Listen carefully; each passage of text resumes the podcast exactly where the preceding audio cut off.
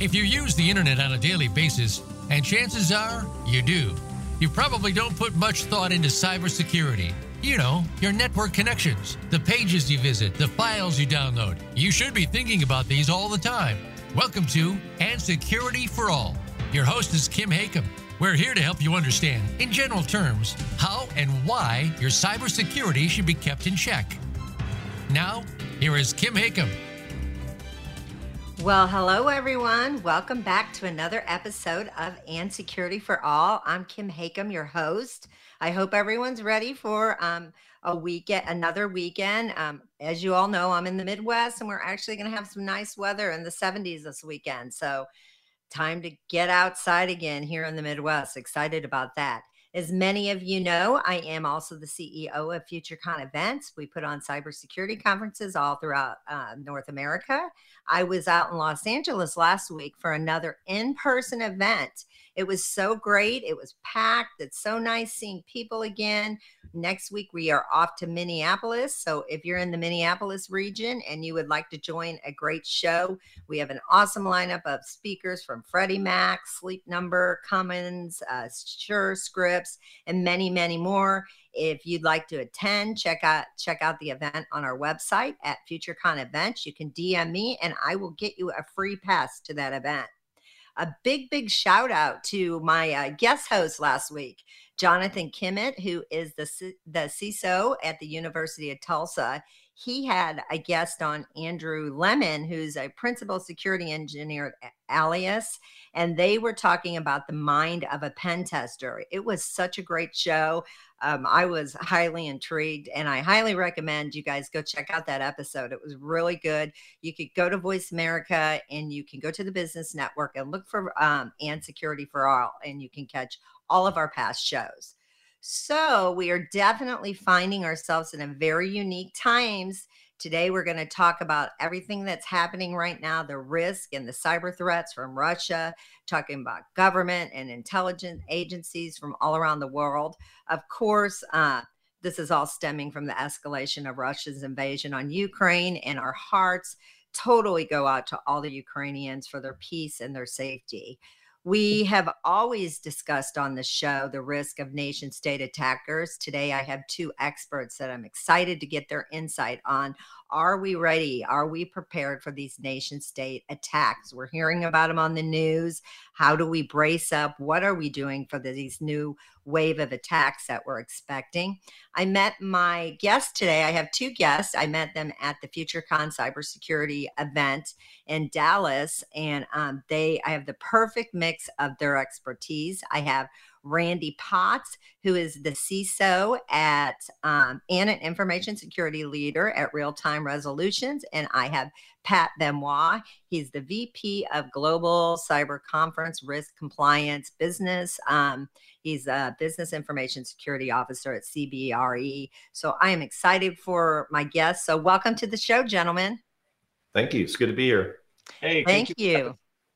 So we have a lot to talk about in a very short time. And it's so interesting because I feel like everybody has a different point of view on what's going on right now.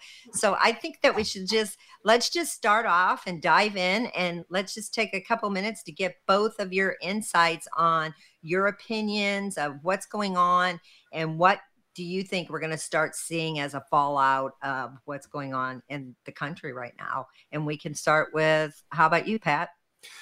Uh, yeah, I appreciate it. So, um, you know, there's uh, there's really two different uh, uh, perspectives from my point of view with respect to the cybersecurity positioning in most of the companies.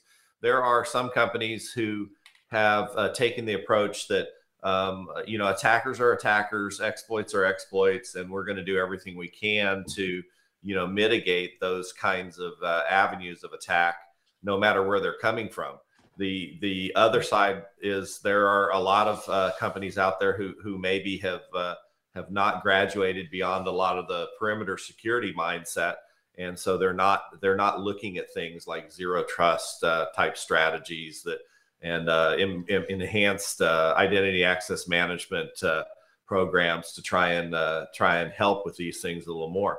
Biggest biggest condition, my in, in in my opinion, is that you know when you look at some of the the statistics, it shows. I think the last one I saw was like over ninety percent of alerts that um, are received uh, have have something to do with some kind of uh, cyber uh, cyber nation state cyber attack, um, and and so and it's because they're not just going after other nation states uh, from an espionage only point of view. They're going after the uh, non-governmental and infrastructure targets to try and disrupt or gather intelligence or or just in some cases maybe destroy. And so that's a lot of time and effort and money that the uh, these nation states are spending on trying to get to our information. So, Randy, what, what about you? What's your intake, you know, input on what's going on and what we might expect to see? Um, it could be we might be seeing something right now while we're on the show. It seems like every time we turn the news on, there's a different story.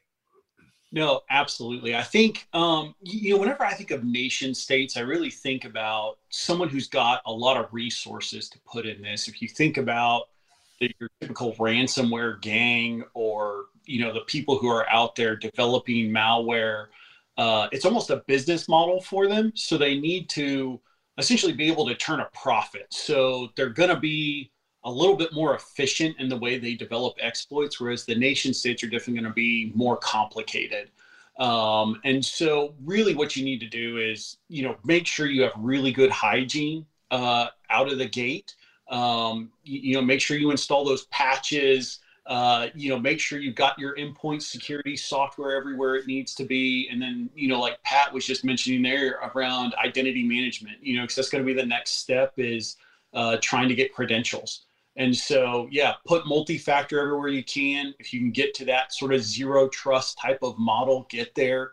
Um, because what you'll see is even if you're not targeted as a part of infrastructure, something uh, you know specifically targeting you you could very easily be part of collateral damage where there's a piece of malware that just kind of gets out of control um, and maybe it jumps from one network to the other um, another thing to think about is how you would operate if some of that infrastructure was taken down uh, you know when i think about things like warehouses uh, that have old systems in them uh, they're very susceptible um, you know, if you look back to uh, there was a, a, a, big malware outbreak called NotPetya. Um, you know, and it really hurt Maersk shipping really hard. Um, and so you'll see things like that where there'll be some collateral kind of fallover and it'll cause some issues in the supply chain. And so that's another thing just to think about your supply chain disruptions and where you could maybe have alternate sources. Yeah. And, and, you know, Kim Randy brings up a really interesting point in that uh, when he talked about ransomware gangs. The, the vast majority of attacks that come through nation states uh, actually you know result in or, or, or, trigger off ransomware kinds of events and um, the ransomware gangs now as a result of what's going on in russia and ukraine have started coming out openly and siding with wherever their allegiance may lie uh, as like self-proclaimed cyber patriots uh, you know and they'll go after the perceived enemy uh, of their own free will. So now we have the, the ransomware gangs jumping in to either attack, uh, back attack nation states or to attack uh, uh, private entities that may show allegiance to the nation state that they don't align with. Uh, and that's going to make things even more complicated. What do you guys think? Why do you think that they have not taken down Ukraine's communication and their internet infrastructure? Do you think it's just to continue to gather more information? What What's your thought on that? You know, I, so I think there's really something to that. Um, even when you look at their traditional warfare, I think all of the traditional warfare people are kind of confused as to why Russia hasn't been more dominant in this war. Um, and I'm curious if something similar is happening on the cyber front, where maybe they just don't want to give away all their capability. They don't think it's necessary right now. Um, and so they're playing it a little closer to the vest. Um, it is interesting just from a strategy perspective. There's this whole idea of, you know, do I do my cyber attacks as kind of that initial fury to to try to take down some of the infrastructure, or do I save it and do it later? you know and right now all we're really seeing is like what pat's talking about which is there's these sort of private people uh, that are hacking each other based on their allegiances and we're not really seeing what we're seeing more of that's called hacktivism we're seeing more of the hacktivism than we are seeing true nation state attacks and i'm not too you know trying to guess what russia's doing is very difficult right now uh, but i know they probably have a lot more capability than what they're showing well you know you're also you're also uh uh, fighting the thought of uh, trying to rationalize what may be irrational behavior. And so we're not really sure whether, you know, is it they're not taking down the infrastructure because they're, as Randy says, still gathering intelligence or, or, or keeping it close to the vest? Um, is it that uh, they're concern? Is there any concern that the the major players in cyber, the other nation states, uh, you know, U.S., U.K., uh, EU, all, you know, and so on and so forth, would would uh, rush to the aid, and that that might be uh, somewhat overwhelming, and so they're not they're trying not to tip over that that uh, can yet. Um, there's a bunch of different possibilities, but I think in the end, we're we're all trying to second guess, and all the heavy duty analysts are trying to second guess what what what's the what's the rationalization that's coming from the irrational behavior of a of an invasion anyway.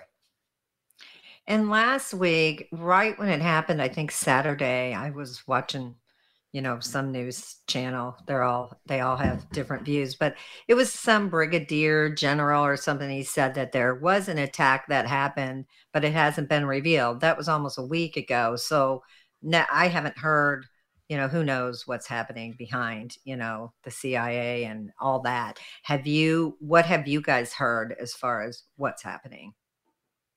I, think the biggest thing I've seen, again, it's been kind of on the private side a bit, uh, but there's a Conti ransomware, C O N T I, uh, that was taken down, uh, I want to say a couple of days ago.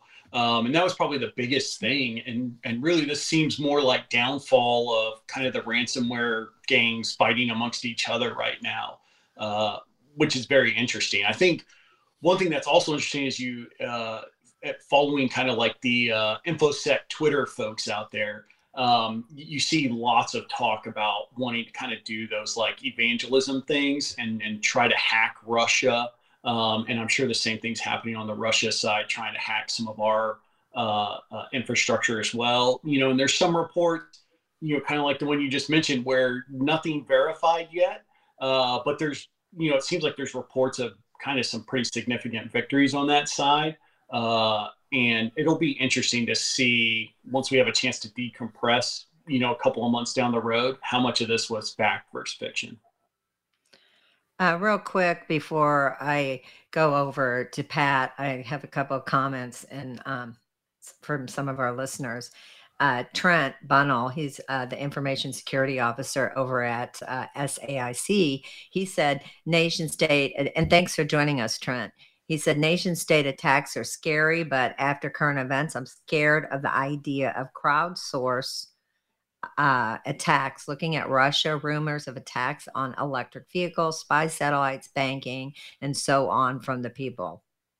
Yeah, well, clear, clearly, uh, uh, what we've seen has not indicated any hesitation on the part of Russia with respect to um, any harm that might be done uh, to civilians or you know collateral damage, so to speak. So um, and and and what we're seeing play out is this idea too that uh, it's it's much easier to conduct cyber campaigns, especially given the recent uh, times we've gone through with pandemic, uh, than it is to conduct uh, traditional espionage. Um, you know, the techniques are uh, easier to invest in. Uh, techniques for the cyber espionage they're cheaper and and and and you you have greater plausible deniability. So that's all coming together to make that the uh, the choice of uh, of attack from from these kinds of nation states. Well, I'm going to come back to John's question in a minute, but I just wanted to jump over to Alicia Johnson. She said, I agree with Trent. And what if China and Russia team up to hack us? So many things to be truly concerned about. Is this a time, though, that we're in a big place of misinformation and disinformation? It just, you know, what's your thought on that?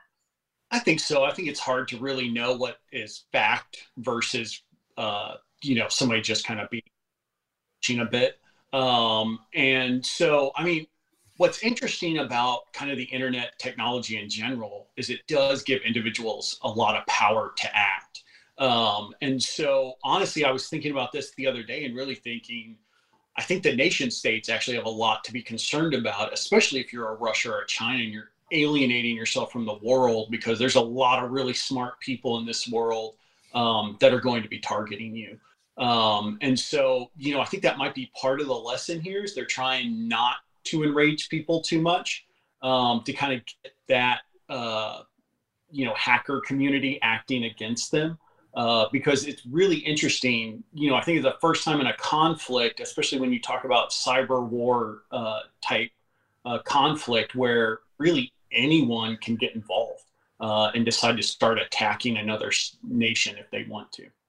Well, I'll harken back real quickly to uh, sound bites of recent recent years in, in the U.S. and now we we hear those picked up in Russia.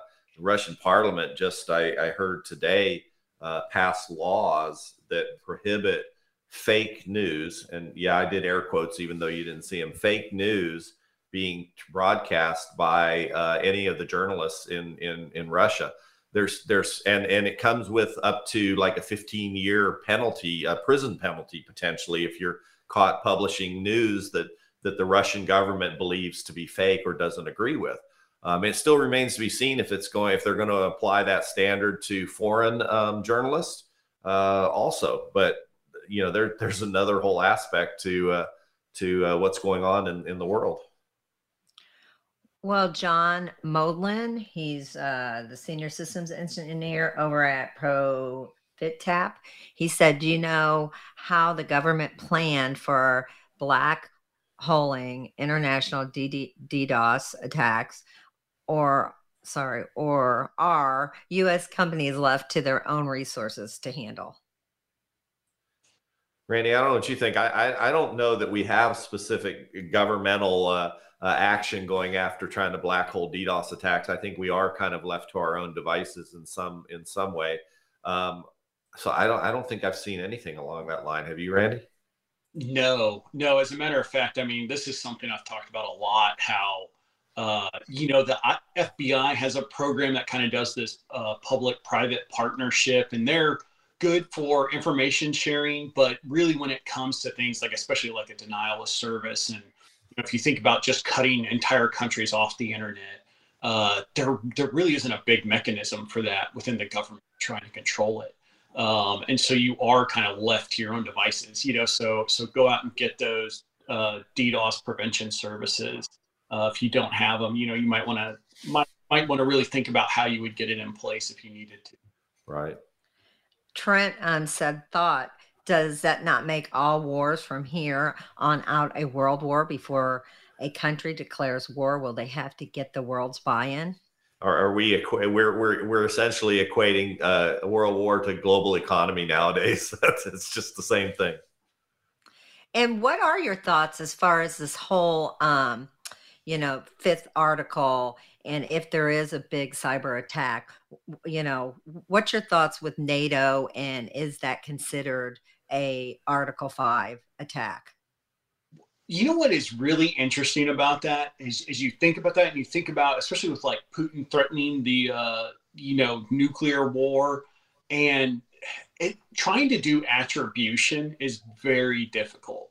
Um, and so, especially what if, you know, essentially you have this like hacktivist group and they're based in multiple different countries um, and they're coming after you. Maybe it's not they're they're not affiliated with the government at all. You know, do you still consider that an act of war when it's a private citizen group essentially um, doing an act of war? You know, I mean, in, in, traditional warfare, we don't all have missiles to fire off, uh, but in the cyberspace, I mean, all it requires is knowledge and a keyboard. Um, and and so that's a very interesting thing, and I think that's what makes us all nervous is how is the world going to react if there is a significant victory? You, you know, if somebody takes the entire power grid of Russia offline, how do they react to that?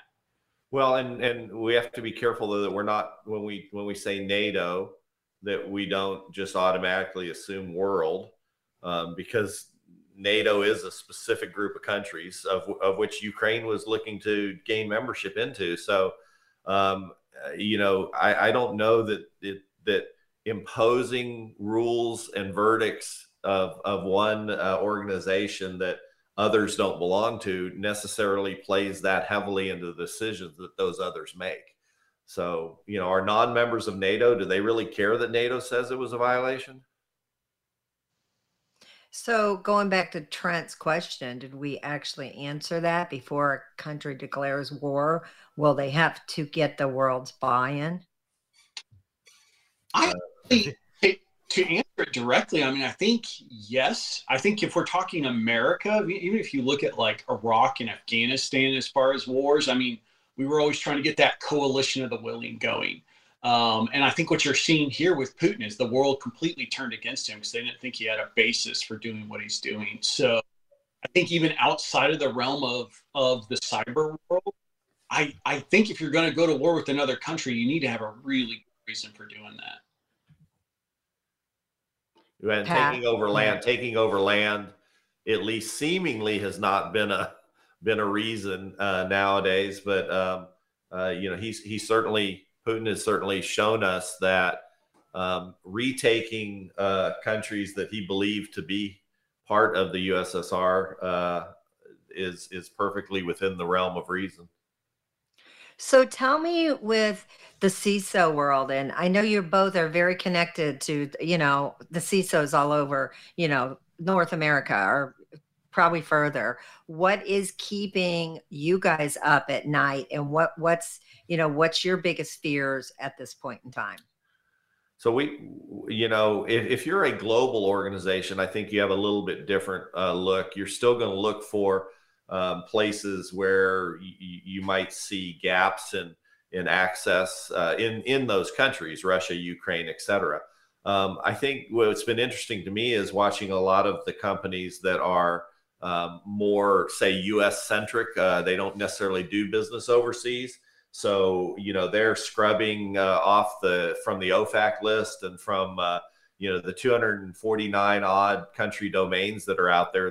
They're going out there and basically dumping, you know, 180, 190 blocking countries because uh, let's say they're a local bank, they don't do business, uh, you know, in in Germany or France or, or wherever, and so they don't have a need to allow that to happen, regardless of whether it's considered an OFAC country or not.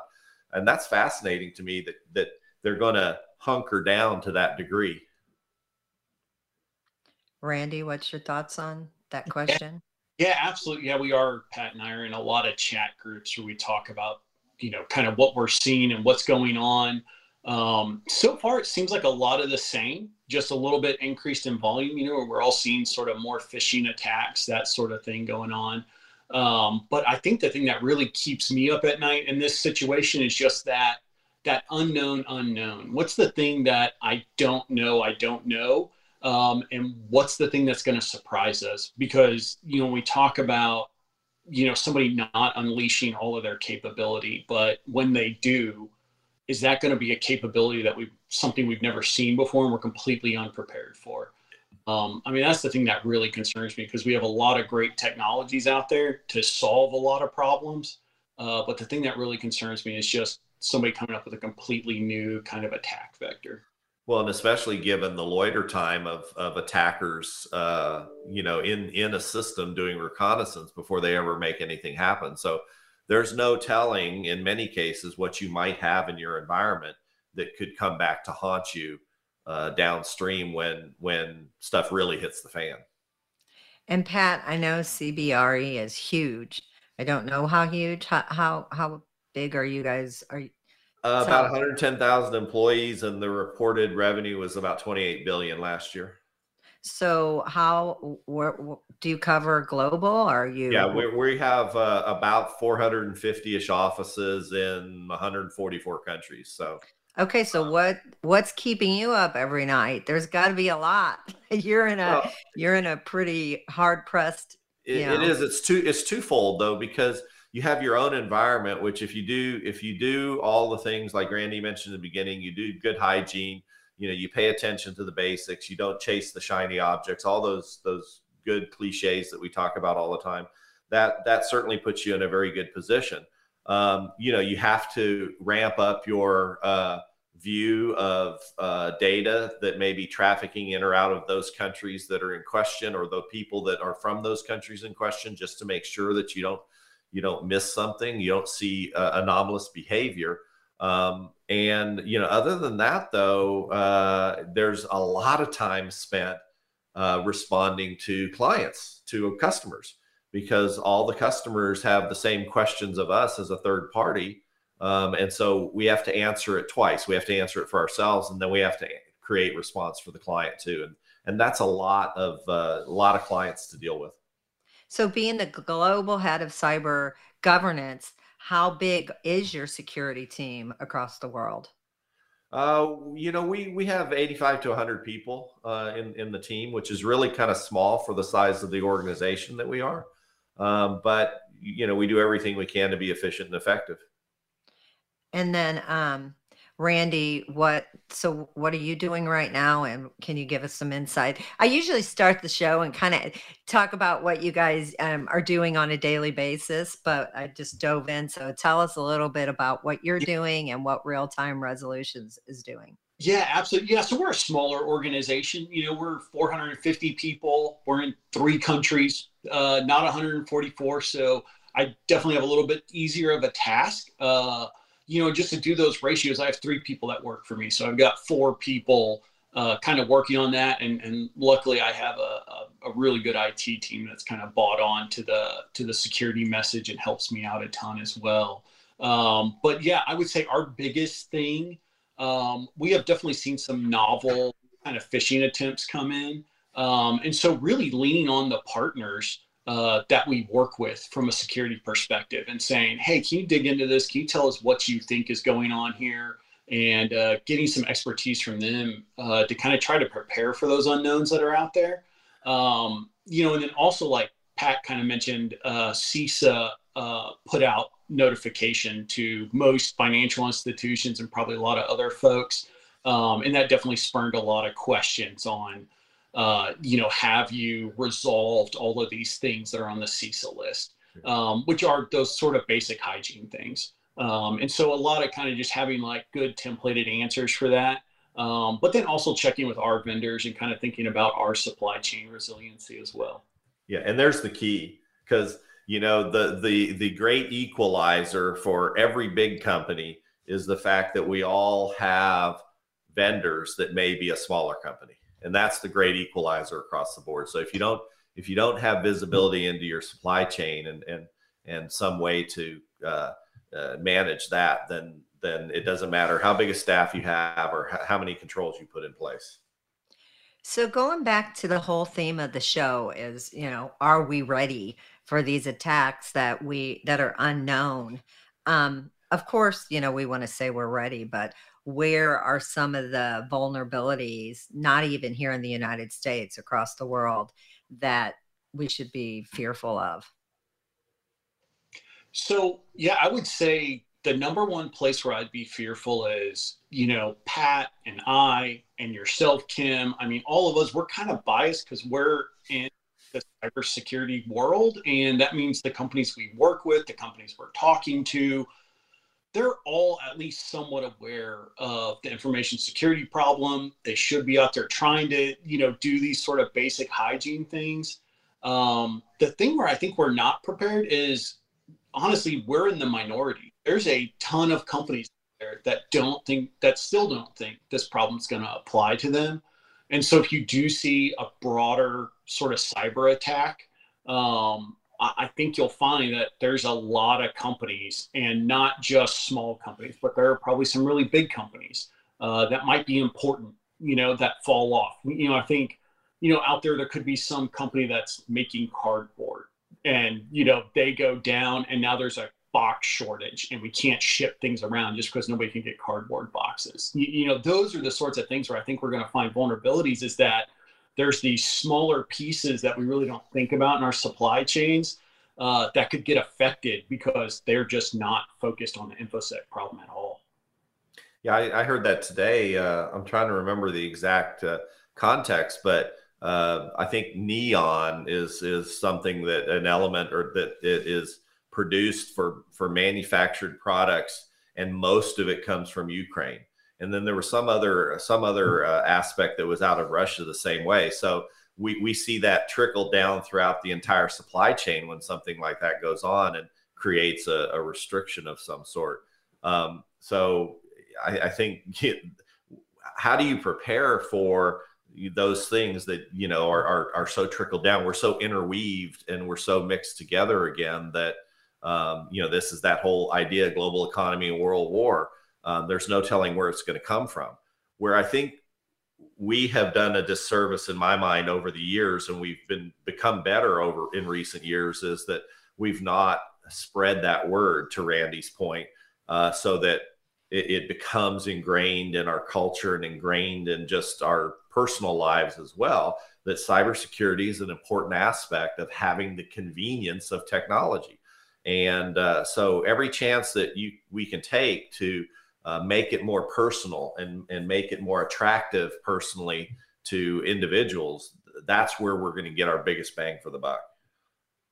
And how are we going to do that? What would your advice be to all of us that are privy to all this information because we are in this industry, you know. Uh, but it, it's interesting you talking about, you know, if if a box company gets attacked. I mean that that's going to be a huge, you know, from from a company that all we do is ship all the time all over the country, as you guys do too you know what what a disaster that would be and all of a sudden boxes that we see all over the place you know they become short. I this is kind of a side note. One of the things since COVID, it's harder to find Sauvignon Blanc from New Zealand that, that I like, and it's really bothering me. You know that I might not be able to get Sauvignon Blanc, and that's you know that's just an example like boxes. I know? think great example. No, I think through this pandemic, right, we've all seen. I mean, look at what's going on with the auto industry and the chip shortage, and it just kind of shows. You know, it's like, oh my God, there's this one company um, you know, that's producing all these chips and, you know, they just fell behind,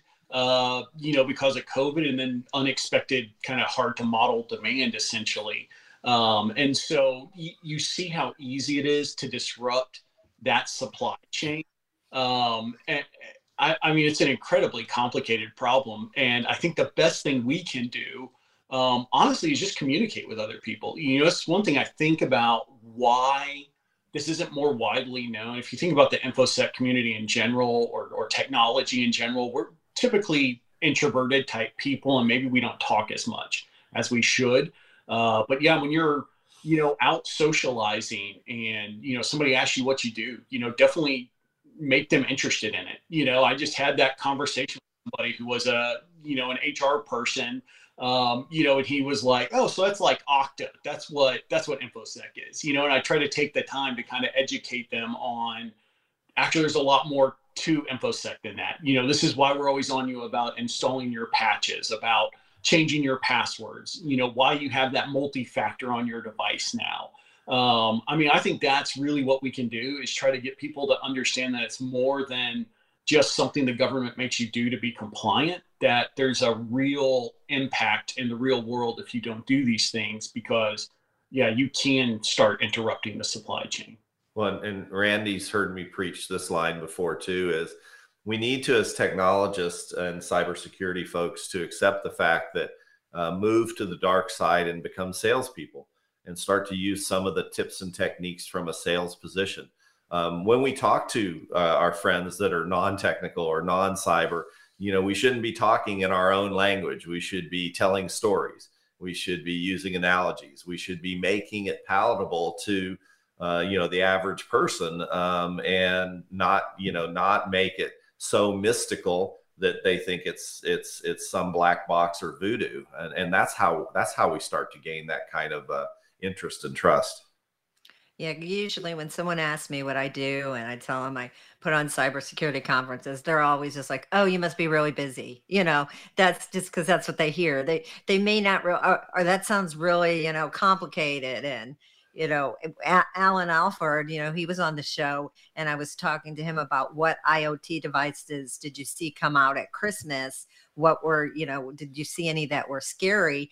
And he talked about that picture frame and mm-hmm. my my kids had actually got one and mm-hmm. um I didn't really take it. I was like, and I tried to tell my kids, hey, you know, one of my one of my experts on the show said that's kind of a dangerous device. And they're like, well, I don't know how it's dangerous. And then all of a sudden, random pictures started. I, I unplugged it. I don't use yeah. it anymore. you know, it was a little creepy how these pictures started coming out there. But again, it's hard sometimes. You guys are the experts, but you know, it is hard sometimes to get into the detailed fact of, you know, how it, it, it just goes over people's heads. So you're right that you have to kind of back up a little bit and try to explain it a little better. Well, so. it's kind of an, an, an inverted psychology too, in some ways, because we also in cyber, it's one of the few times where uh, the victim of a crime will be further victimized by you know regulations like GDPR and such like that. Um, you know, look at the the big to do about uh, like the the uh, baby cameras, the camera. I was just gonna bring that up. Yeah, go ahead. you know, I mean, uh, is it really or Ring? Ring was a good example too, or Zoom is a perfect example. Is it really that vendor's responsibility? If they give us the functions in the applications to secure ourselves, shouldn't we take the time to learn it? Now, you can make the argument that eh, they should default it to most secure. Okay, I'll buy that. But beyond that, we need to take responsibility, and we don't have a culture of taking responsibility for cyber issues at this point, not at the individual level. And that's something that'll have to change over time. Trent has another question, and definitely don't be sorry, Trent, for um, commenting. We we welcome our listeners to chime in because we like your feedback as well. He said, um, but could you give me a comment on hiring veterans for cybersecurity? He's very big into veterans, being a veteran, and he supports that community a lot. Um, how do they fit into this profession? Last, do you look to the veterans to help your organizations, and how have they been? How have they, and how have they be value added additive? I guess. Yeah. yeah, absolutely. So the veteran community is huge um, I think just because of that background, right? You've got that kind of defensive mindset. Uh, but also, especially, you know, I have a friend, actually, I have two friends who are uh, one who exited the government service, retired after, uh, about three years ago, and another one who's going through the process right now. Um, you know, one huge thing, uh, as kind of Pat talks about GDPR and government regulation, I think one thing, if you've been in government service, you have a really good ability to translate those compliance requirements into real world action. And I think that's huge, right? And that is above and beyond that kind of natural defense mindset that you probably have. You know, you probably have that kind of personality that you like to protect things, uh, that you want to go out and make things more secure, which means you kind of already have this aptitude um, or or appetite, appetite as well uh, to go out and work in the security field. So that's huge. You know, we have a bunch of people who kind of want to get into infosec um, just because they're they're kind of in the technology field. They think it's interesting. Maybe they want a bigger paycheck, uh, but it might not be the best direction for them to go in. Uh, when I look at the veteran community, um, I see a lot of people who just already have that appetite to get into this and want to get into it. And so, yeah, anyone out there who's listening, if you need help, it sounds like you can reach out to Trent, you reach out to myself. Uh, Trent, definitely thank you for all the questions, and same for Alicia and John. Yeah, and and for me, for me, you know, uh, being a veteran, also, I know Kim Kim was a veteran, so um, I, I, can't say enough about uh, how appreciative I am of the people that have served like that. But um, when it comes down to all other things being e- equal, certainly that veteran status is going to play very heavily with me, uh, not just because of personal experience, but because it does show a certain level of uh, of uh, attitude and ability to um, uh, to work in a system and work in a team. Um, I think the biggest one I deal with uh, with veterans is this this idea of they generally are so mission oriented that oftentimes mission takes precedent over everything. And that's the good news. uh, the bad news is mission takes precedent over everything. Therefore, you have to make sure you help them balance out that that uh, lifestyle a little bit. But uh, I, I, think they are well suited to the cyber profession, and um, I think that they they add a lot because they're also trained to think outside the box to get the mission done, and that that's huge value to us. You know, not only is Trent an information security officer, he does a lot of volunteer work for the veterans. I've had him on my show. I've had him at one of our conferences before. He's going to sit on a panel in Denver. But uh, kudos to him because he's out there helping the veterans that are trying to find jobs and helping, you know, veterans that are struggling from war. So good job on everything that you're doing, Trent. I mean, we need more people like you. Uh, John said, "What do you think of Anonymous?" Oh, go ahead, Freddie. Is, yeah. I think I think this is where it comes right back to attribution. You, you know, one of my friends on Twitter posted something this morning.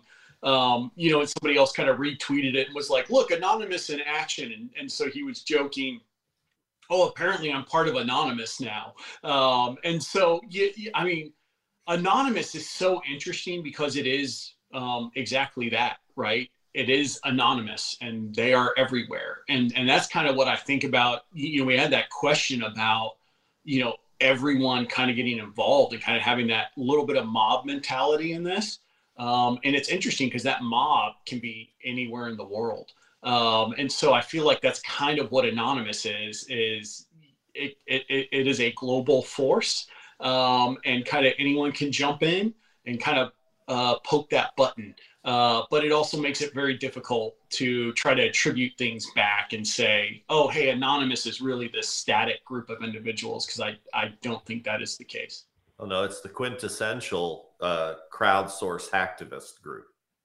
Um, they, they, they are unknown. And, and uh, but the interesting thing to me is that they although you can't attribute it to individuals in the group necessarily, the group is pretty open about coming out and taking credit for things that they've done.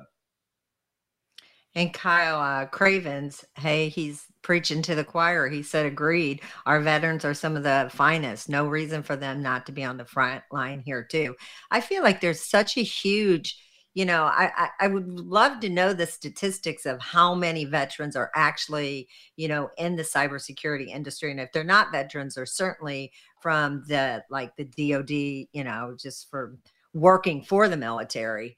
Do, do you guys have any idea of that? Because it, it seems like there's a ton. I don't have any data on it. Um, but yet, you know, one thing I want to think about, and something Pat said, is that work life balance with veterans because they are so mission focused.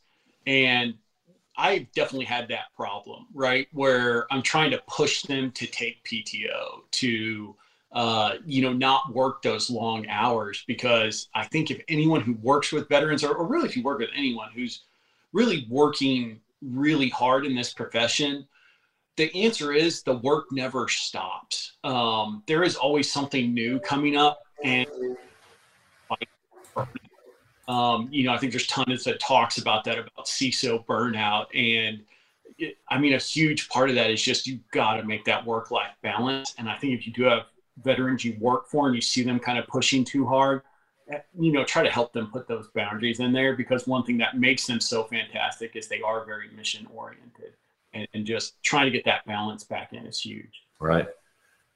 Yeah, I, I definitely agree. I uh you know, I worked for the military police. I worked, you know, in just a lot of different jobs, which is kind of nice because when I went in the military, I didn't really know what I was going to do. I went in and enlisted, and it definitely put that work ethic into me. So I can work 24 7. I don't mind working the weekends, but I definitely need my staff to take the time off on the weekend and refuel. Shut your laptop. You know, you, you, not everyone can work 24 7, you know, and I'm sure you guys are working 24 seven because you have to. well, and there's a, I, I can't recall the name, nor would I necessarily plug it just uh, openly, but there's a company out there that is working with veterans specifically. And what they do is they are locating centers of excellence near uh, military uh, installations so that they can create an opportunity for those coming out of the military to jump into effectively like a training internship program in uh, cyber. Um, and then uh, it be nearby where their existing uh, family life is so that they don't have to completely pick up and, and upheave their family. And then they're using those as they graduate from this this training program. They're calling it actually a boot camp um, and they're using those folks to contract out on projects for clients and that's where they drive the revenue to be able to create the programs. Really interesting model uh, but it exists out there well we kind of got a little off topic which is completely fine but you know you know thank God for our active duty military because they're out there now and they're part of this everything. We don't know what's going to evolve into our military and how involved they're going to be with this crisis and this new war that we're seeing. But where, um, you know, as far as the the you know when i was in the military there cybersecurity didn't exist. The word wasn't even there. So what portion of the military you know is protecting what's going on with these future hacks? And, and where do you think um, what is their responsibility? Where does their responsibility lie in defending us on a cyber level? Yeah absolutely so i started my career in defense contracting um, and that was back in uh, 2004, 2005. Uh, and I know, you know, back then information security was was really not a topic at all. And the things we were doing, it, it was just it was not great, you know. Uh, and so I think things have gotten a lot better. Um, you know, I do have friends who who work in the field now. Um, and and I think things are getting a lot better. I think one thing to to like give to all of those kind of people in the defense industry right now is just you know thinking about kind of like those operational security things and not wanting to overshare uh, because there's probably a real temptation to do that especially up the inside scoop thing. And uh, don't you know we'll we'll learn later down the road it'll be okay. Um, but yeah i think the main thing is just sure we can maintain our defensive capabilities because I think that's the hugest thing. We have a very capable defense apparatus here, um, but it does kind of require everyone kind of doing their job and uh, being able to be flexible with the chaos that might come. Yeah, well, and yeah, yes, I, I was kind of the same way, Kim, although much longer ago than you. Um, they they had no such thing as IT or cyber. In fact, when when I was in the military, the office, the back office environment was run on a Wang VS system. So that tells you how long ago that's been. But now we have, you know, we have U.S. Cyber Command, which is is something that uh, is is a, a huge, uh, uh, you know, uh, player in in the cyber world, of course, and and they they're you know divvied up into the Army cyber and Fleet cyber and Air Force cyber, Marine cyber, et cetera, and then but run by a central organization and um, you know they have that mission specific to to uh, be involved in and and defend the the DoD infrastructure and then the support to combatant commanders and so forth. So it's a huge part of their um, you know just operational strategies uh, for the military as a whole. So we have about seven minutes left before the show closes. So I want to make sure we spend these last seven minutes just really covering, you know, going, going back to what Alicia talked about earlier. You know, there's some fear out there. Again, going back to what advice just on a daily basis, you know, how how to not live in fear and what is your advice to all the infosec people out there, you know, how, how we can make a difference from today forward. Yeah, I, I'll say the same thing I always say, and, and Randy echoed this early on. Is is um, you know stop stop chasing the next new shiny object and and you know focus on the things that really matter. Understanding your assets, understanding your hardware, software, data assets, um, uh, securing those. Data protection is is is so important. Identity and access management, uh, backup and recovery um, uh, programs, you, your basics are going to get you so far along the path to protection uh, that then you can focus on the that that incremental difference to to get uh, further along. And yeah. Randy, yep. Yeah, the one thing I would add to that, um, you know, kind of scared a friend yesterday because we were talking about nuclear war, and you know, it's there. there there's a real possibility of it. Um, and the nice thing about it is that the decision will probably be made during the daytime in Russia while we're all sleeping. So if, if the worst does happen, none of us will probably know that it happens, um, which, which, is a terrifying thing for me to tell you. Uh, but the real thing there is try to enjoy yourself. You know, don't get caught up in the fear and the stress. You know, go find something you enjoy doing and go do that. Um, kind of do those basics. Make sure you're maintaining that good hygiene. Um, but you know, try to enjoy yourself as well, and don't get overstressed and burn out in this. Yeah. With the EMP though, if uh, nukes do go off, uh, cyber's probably not going to be a problem anymore with no uh, technology left. So. Well, that's kind of a dreary, uh, yeah, dreary uh, thought. But so, say we have this. Uh, we well, hold on. It looks like we got another comment, um, and it's from our friend Trent. He just said, uh, mastery of industry standards, which is exactly what you guys have been saying. But what about the the box guy, the guy, the IT director, you know, and working at the box company? You guys all have each other, or you have a CISO community that you can bounce ideas off of. What would your advice be to that one man IT director that is playing all roles? Where does he keep himself um, informed and educated? Go to CISA.gov, CISA.gov uh, and follow the list of, of what they have out there. Uh, they do have a list. I think it's about 159 kind of actively being exploited uh, patches that you should apply. Uh, so yeah, if you're still running Adobe Flash, turn it off. You know, if you haven't patched your Windows stuff in ages, patch it.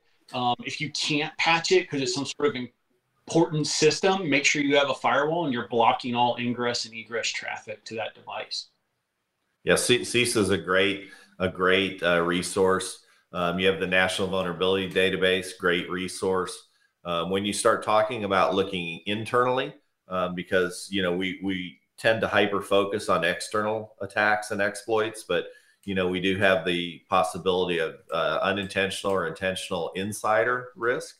And in, in that case, you have resources like uh, Carnegie Mellon's uh, SEI, is out there and they have all sorts of good resources. So there's plenty of resources out there for us. And then what about um I know there's lots of people don't have time to do the reading and they can multitask. There's lots of great podcasts out there. What are besides mine, what are some of the informative ones that you would recommend um, listeners to go to to stay informed? Well, Randy, I mean, you, you might have different, but I'm going to stick with the folks that uh, I'm most close to, and so uh, you know the uh, the uh, CISO series with David Spark and Cyber Ranch with Allan Alford, and uh, I love listening to uh, Darknet Diaries, uh, and and and those are uh, there's James Azar has one that's uh, out of Atlanta that's uh, really good.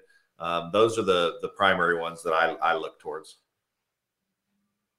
Yeah, I would ditto that. All of those have, all those people have been guests, and I, uh, I, I listen to those. Do you have? We're down to about two minutes. Is there anything, Randy, that you any ones you want to add to that?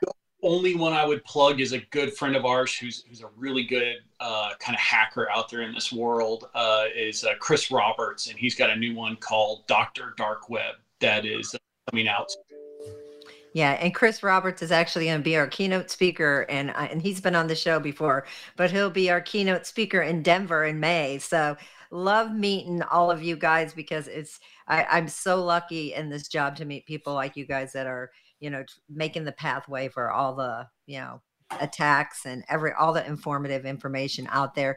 Thank you so much, uh, Randy Potts, CISO of Real Time Resolutions, and Pat uh, Benoit did I mess that up? Pat Benoit. Benoit.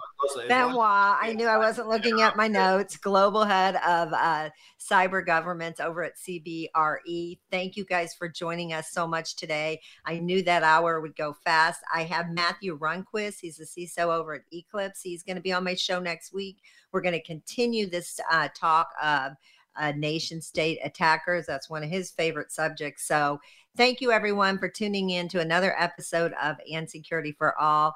Everyone, enjoy your weekend. Stay safe, stay secure, and um, like Pat and Randy said, try to have some fun and enjoy your time. Thanks, everyone.